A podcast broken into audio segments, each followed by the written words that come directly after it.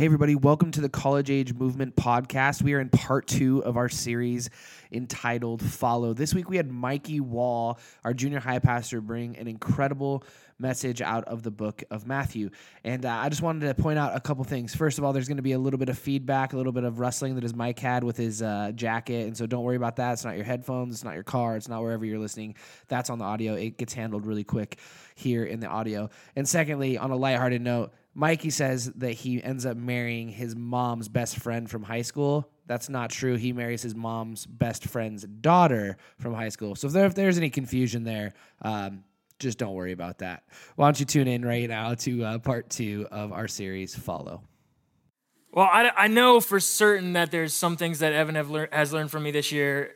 Certainly, things not to do. That's definitely true, for sure. Uh, the other thing uh, that I wanted to say too, just is um, I just am honored to be here tonight. Like you said, I'm a rookie. I'm honored that Evan would trust me enough uh, just to come in and talk to you guys tonight. Um, when he asked, "Do you want to come talk to a bunch of college age students?" I said, "Well, so they're not going to be like sitting there tickling each other." They're not going to be setting off their phones in the middle of my message. They're not going to be like roughhousing each other yeah, that sounds amazing. They actually want to be there? They want to listen? Like, yeah, that's totally great. Because I've spent the last 10 months speaking only to junior high students, and I love them.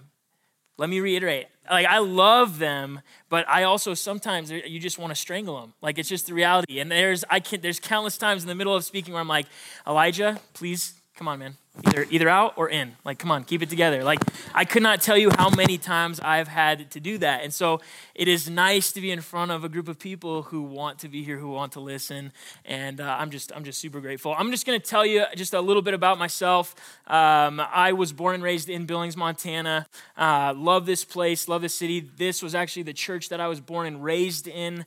Um, and uh, so i uh, came here and ended up going to rocky for uh, four years. Yes, I went there for three. Yeah, any Battling Bears in the room tonight? Yeah, perfect, sweet.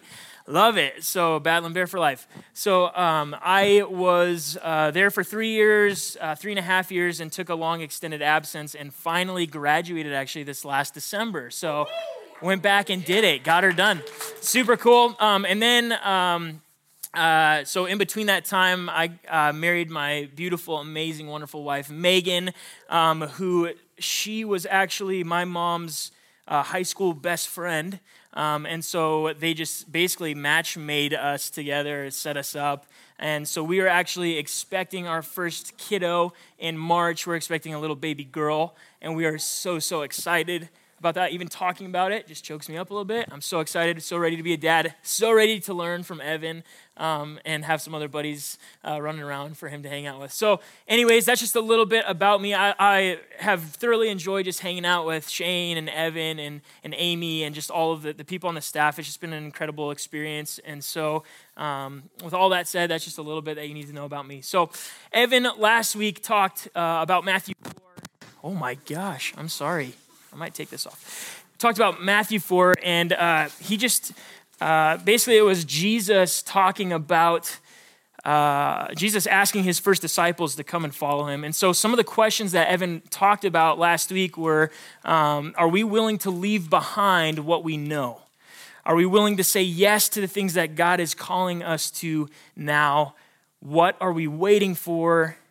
Are we willing to go before we have all the answers? All of these things are essential, important to, to learning how to be a follower of Jesus. And so we're going to kind of continue going through what and, and trying to find out what does it really, truly, honestly mean to be a follower, a true follower of Jesus. And so we're going to be in Matthew 16, uh, 21 through 28, should be on the sheet of paper you guys have. Or for those of you who are old school, feel free to open up your Bibles. Um, and we're just uh, gonna, I'm gonna give you a little bit of background. So, up to this point in Matthew, Jesus has been performing miracles. He's been walking with his disciples. They've been following him around. He has been standing up to the Pharisees and the Sadducees. He's been warning the Pharisees and the Sadducees, uh, uh, warning his disciples about their teachings. Uh, he's been teaching his disciples. And actually, right before this, these verses that we're about to get into, Peter decides uh, he, things click for him and he proclaims that jesus is the messiah and that's huge like for a jewish person like that is one of the biggest things like that is holds severe weight and magnitude That is the person, the Messiah is the person they've been searching for. They've been waiting for this person to come. And so Jesus looks at Peter and he says, You get it. Because that I'm going to build my church on you. You are my rock. The, the name Peter is, is means rock. And so we're going to just jump into Matthew 16 here and kind of go through what does it look like to follow Jesus? What is he asking of us to do? So let's head in. From that time on, Jesus began to explain to his disciples that he must go to Jerusalem and suffer many things at the hands of the elders, the chief priests, and the teachers of the law, and that he must be killed and on the third day be raised to life. Peter took Jesus aside and began to rebuke him. Never, Lord, he said, this shall never happen to you. Jesus turned and said to Peter, Get behind me, Satan. Let's just pause there for a second. That would have sucked to have been Peter in that moment, right? Like, oh my gosh, uh, Jesus just basically yelled, Get away from me, Satan. Kind of a crazy thing. I wouldn't have made it through that. I'm just telling you that right now. You are a stumbling block to me. You do not have in mind the concerns of God, but merely human concerns. Then Jesus said to his disciples, Whoever wants to be my disciple must deny themselves and take up their cross and follow me. For whoever wants to save their life will lose it but whoever loses their life for me will find it. What good will it be for someone to gain the whole world yet forfeit their soul? Or what can anyone give in exchange for their soul? For the Son of Man is going to come in his Father's glory with his angels, and then he will reward each person according to what they have done. Truly, I tell you, some who are standing here will not taste death before they see the Son of Man coming in his kingdom. So there's a lot of things that we can unpack here from this verse. That's one of the amazing, wonderful things about reading this book is there's always so much to get out of it. And I just love hearing teachings from so many different perspectives, from so many different minds, because we, we all hear something a little bit different. But the, we're going to talk about three things tonight that really stood out to me as I was reading through this. And the first thing is this it kind of follows these first few verses. Will we allow God's way to supersede our own logic? Will we allow God's way to supersede our own logic? And I'm going to just tell you guys a personal story. I, I, kind of alluded to it a little bit, but I went to college. I uh, went to Rocky. I played college soccer there. I uh, got a scholarship to go play there. Loved every second of it. It was amazing. Uh, and I also, throughout my time at Rocky, became uh, an RA. I don't know if anybody in this room is an RA. It's basically like babysitting the freshmen and the sophomores and then the it's just kind of a crazy thing. And then i was also working part-time as a server at red robin and uh, taking a full course load. And so i made it through these first three years just really was doing very well. I had great grades. I was doing well with soccer. I was starting. I was playing a lot.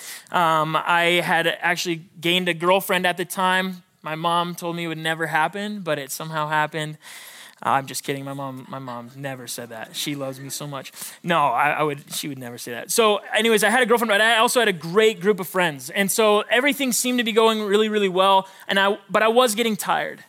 At the end of my junior year, I, I realized that I was uh, was tired, and I, I really, honestly, and truly, to this day, still believe that I heard the Lord say, "Mikey, you need to step away." At the end of that semester. I was one of those people I, I, I, tended to bite off more than I could chew. I like to say yes to people. I know there's probably a lot of you in this room that are like to please people, like to say yes. And so uh, I decided that I was going to listen to a bunch of people who weren't hearing from the Lord in that way and just say, you know what? No, it doesn't make sense. It's not logical. My parents had invested a lot of time and energy and financial resources to help me get through college. I had a lot of other supporters. My, my grandma, she had helped me get into college and was helping me financially. Uh, it was coming up on my senior year of my soccer season, which at the time seemed so, so important to me, and I wanted to finish strong. I had so many friends there, a close, tight knit group of friends and my girlfriend was there. So there was all of these factors, all of these things that just led me to say, you know what, no. And so I continued on into this next semester, uh, the first semester of my senior year. Oh, and one of the other things is that somebody said, if you step away now, you'll never come back. If you step away now, you take a break, you won't come back. It's incredibly difficult to come back. And so what I did is I, I went forward with that semester, and what I noticed is that slowly but surely my life started to kind of fall apart and deteriorate. I tried to convince myself that I was strong enough to handle everything that was happening, but it, the reality was is that I was exhausted and I wasn't pouring into myself. I wasn't I stopped going to weekend services, I stopped going to to a group. I stopped being around my friends. I kind of became a shut-in. I struggled with certain addictions, with alcohol and with lust, and, and ended up losing my girlfriend at the time and I started failing my classes. And so I reached the end of that semester and I was just burnt to smithereens. And I finally had to face the reality that I couldn't ignore God's voice any longer. And so the one thing that I kept hearing over and over again was He said, I want you to go and serve. I want you to step aside all everything you can say that you've been doing this RA thing for others. You can say that you've been doing certain things for other people, but I want you to step away and truly learn what it means to be a servant. And so I listened in that season, and I ended up going and working for a nonprofit organization called Refuge Foundation. I was a fly fishing guide, never rode a boat before in my life. I'm really, to this day, not a good swimmer, never had fly fished before. And the purpose of, of this organization was to bring in pastors and leaders of nonprofit organizations and literally serve them. People who were at the end of their ropes, people who were, whose marriages were falling apart, lead pastors who were uh, on the verge of, of affair or, or on the verge of burnout themselves. And we just were there to love them, to talk with them, to give each other to talk to. And it was an incredibly rewarding season in my life. And like I said, I ended up ultimately going back to school. If I hadn't made that decision, I wouldn't have met my wife. I wouldn't, we wouldn't be pregnant with our daughter necessarily. And so that was just a huge part of my journey. And so why I bring this story up is because it just it, it centers around this idea of God's way versus our logic. And I think oftentimes there's going to be a gross disconnect between our human logic and what Jesus is asking us and how he asks us to follow. In fact, I think one of the biggest tensions that we face as Christians is between that human logic understanding, that understanding our personal interpretation of what we think God is communicating or what God is asking of us and what God is actually asking, what his actual purpose is. That tension is really challenging. And logic is a wonderful thing. God created our brains, He created our minds to think things through. He created us to be people to think things through well and to make wise decisions. And so that's a gift from God. But the reality is, is that oftentimes with our circumstances, we look at the logical cause and effect we run a cost benefit, uh, sorry, cost benefit analysis and come to this conclusion only later to find out that that result, what we've arrived at, that decision is not consistent with what God is asking us to do. It's just not. And many times, the reason for this is because what he is asking is beyond our scope of understanding in that moment. He's further ahead than we are, thankfully. Otherwise, he wouldn't be a God worth serving, right? So we look at these first few verses in Matthew 16 that we're going through, and, and the disciples, they don't understand Jesus. And I like to think sometimes that personally, if I had been a disciple, there would have been times where I would have been kind of irritated with Jesus. Like he's speaking in all these parables. I'm like, dude, come on, man. Just tell me what you want. What tell me what you mean have that same feeling with my wife sometimes. It's like, just tell me, please. I want to know. Come on. So frustrating. But here in these verses, he says exactly what he means. He tells them exactly what's going to happen. He says, I have to go to Jerusalem because I have to have these things happen to me. I have to get shamed and beaten and die and rise again. And Peter, Peter, the man who Jesus says, I will build my rock. You are the rock of who I will build this church, my church on. Peter, the same guy who says, You are the Messiah, he looks at Jesus, he pulls him aside, and he says, No, Jesus, no way. I'm not going to let that happen to you. Now, Jesus was just looking out for his friend, right? He loved Jesus. He still doesn't get it. He defaults to his own plan, his own understanding of who the Messiah was supposed to be. And these guys, these disciples, they're not idiots. Disciples who were Jewish, they, they went, even if they weren't like the best of the best, selected by the rabbis necessarily right away, they still studied the Torah. They were, it was a part of their culture. They're not dummies. They'd, they'd observe the writings about the Messiah, but they'd also arrived at their own personal conclusions of how the Messiah was going to operate what it was going to look like. They couldn't help themselves from jumping to their own conclusions. And when we hear, hear things that are outside of the conclusions that we arrive at personally, that causes issues for us, doesn't it? When somebody says something that's outside of the conclusion that you jump to yourself, we take offense to that. We take issue with that. Because I don't know about you guys, but I'm really smart right? I'm a discerning, wise person, right? We all feel that way sometimes. When Jesus told his disciples about his future suffering, they were focused on the suffering and the death and how that didn't fit into their preconceived result of who the Messiah was supposed to be.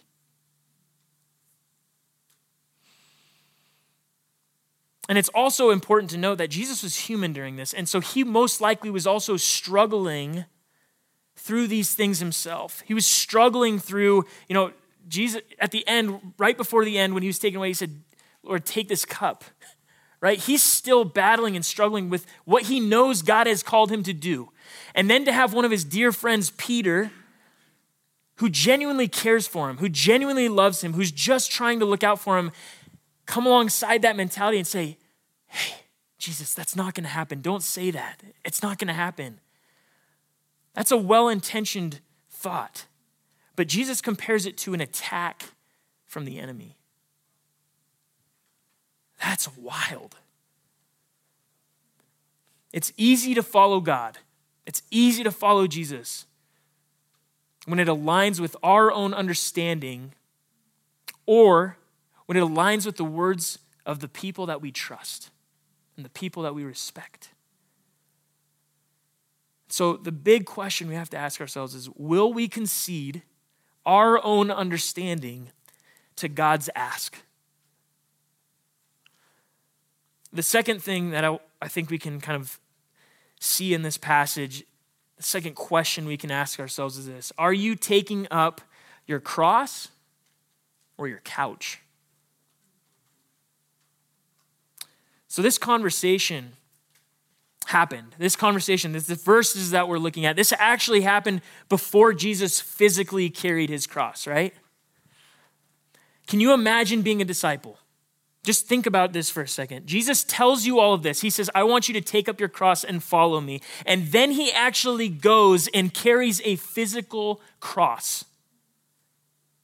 And you, as a disciple, must be sitting there watching him go through all of this and you remember those words. Because right then, when he originally said it, you weren't thinking about that.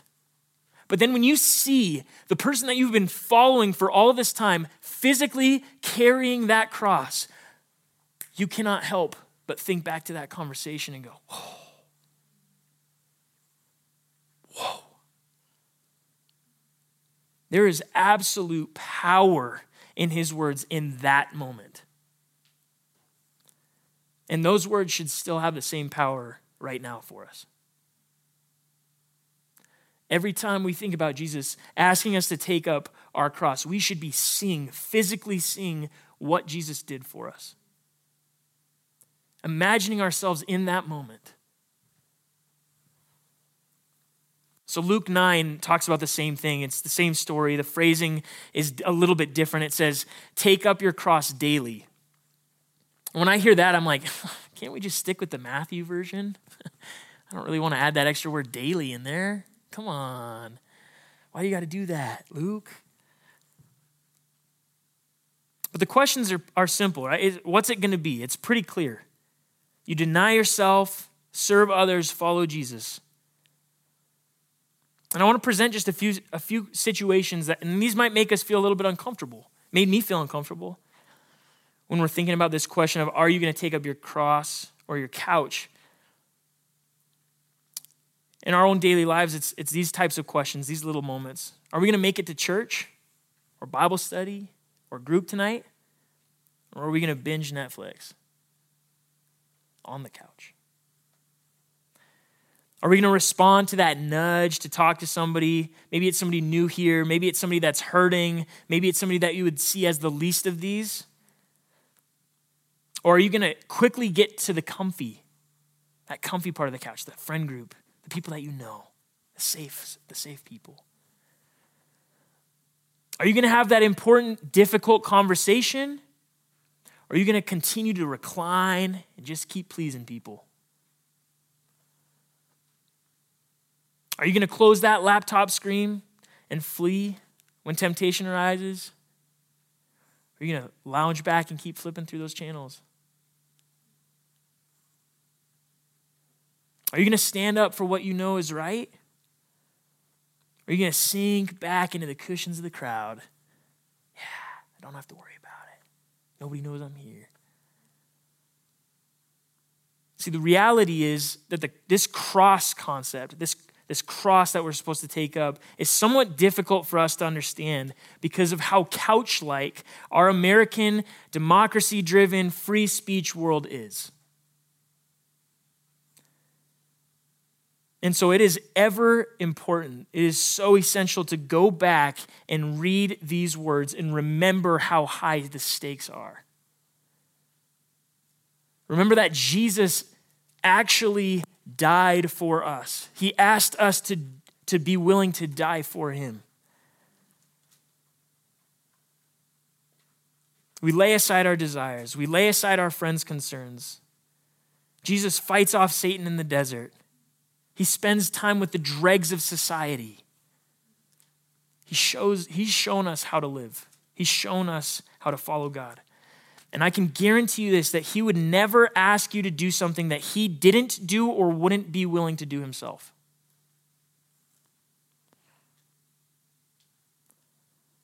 Our cross is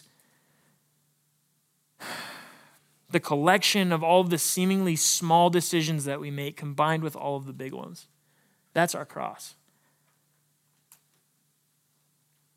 Jesus says, Anyone who intends to come with me to resurrected life has to let me lead.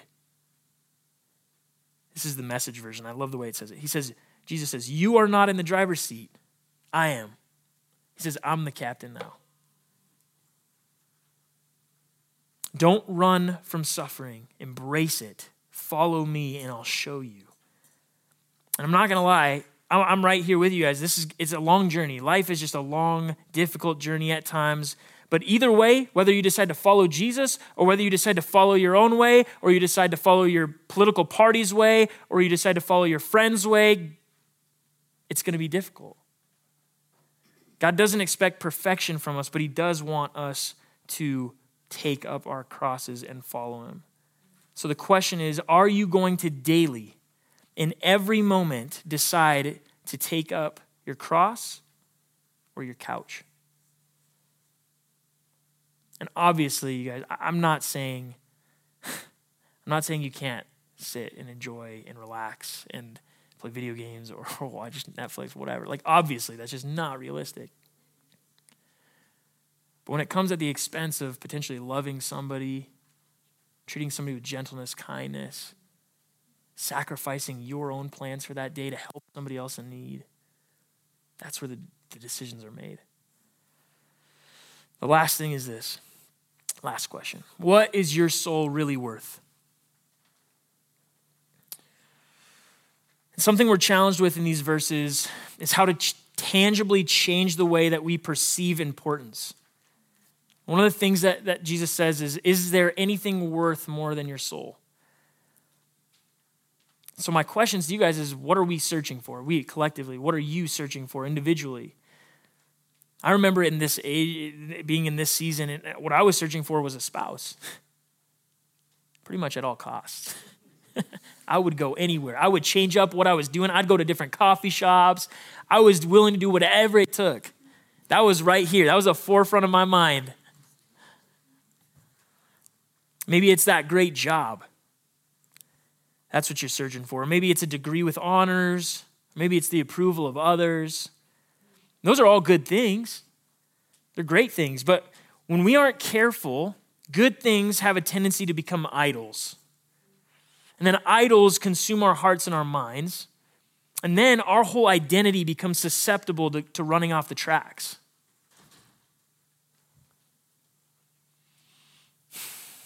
What is your soul worth? The, the, the, eternal essence and makeup of who you are, your soul. What is that worth? Jesus and God would say it's worth everything and more. And He showed it. God showed it by surrendering His Son. And Jesus showed it on the cross. You are worth everything to Him. Your soul is worth everything to Him. The collective souls in this room are worth everything to Him. He would not have gone through all of that if you were not worth it to Him. If you were not absolutely fully loved by Him. And so, in the grand scheme of eternity, only one thing was created. One thing was created to stand the test of time. And that is our relationship with our Creator and our Savior as He created it to be back in Genesis.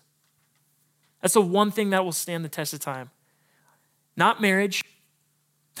That was really hard for me and Megan, my wife. We actually, for the first like, even to this day, I'm just gonna be honest, we would pray, like, God, I know that heaven like there, we won't even like need marriage because we'll be so connected with you but come on just make an exception for us please. We still pray that. My wife still gets kind of like bent out of shape about that a little bit to this day. But that's not going to stand the, the test of time. The occupation that you had here on earth the achievement that you, that you succeeded with even how you're thought of by others, the impact, the legacy that you live, none of that is going to stand the test of time. It's our relationship with our creator. And I'm not saying you I'm not saying this to discourage you guys from like all of those wonderful things at all. Like honestly and truly like I, those are things that should be sought after. Those are things that are awesome. God gave them to us for a reason. And God's kingdom come on earth as as it will be in heaven, right? So like but I'm, I'm bringing this up to help shift our focus. In order to understand what is your soul worth, we have to understand ultimately what really, truly, and honestly matters. And it's really easy for us as humans to get that fuzzy, get that mixed up.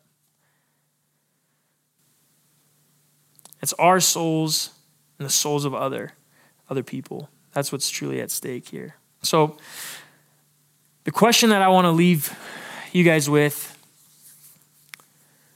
is who are you truly following? Who are you truly following? Because I could tell you throughout high school, throughout college, throughout young adulthood, even to now in this day, I followed myself and my desires. I followed ideologies that I agreed with. I would align myself with, I went for a, political science degree and I thought maybe I was going to make this huge difference in the world in politics. I thought I was going to be a professional soccer player. That super vain part of me thought I was going to be a celebrity. Don't we all have that tiny little piece inside of us, right? well, maybe I'll make it somehow. I don't know how. I don't know. But we oftentimes follow so many different things. So, who are you following? What are you following? It's important to ask ourselves every single day because Jesus asks us to take up our cross and follow him daily. So it should be a question that we're asking ourselves each and every single day. The last thing, the last verse that I wanted to share. My wife told me this might be a little bit of a reach. She's a lot wiser than I am, but I'm going to share it anyways. This is just the Great Commission. Jesus came and told his disciples, He said, I have been given all authority in heaven and on earth. Therefore, go and make disciples of all nations, baptizing them in the name of the Father and of the Son and of the Holy Spirit. Teach these new disciples to obey all the commands I have given you, and be sure of this I am with you always, even to the end of the age.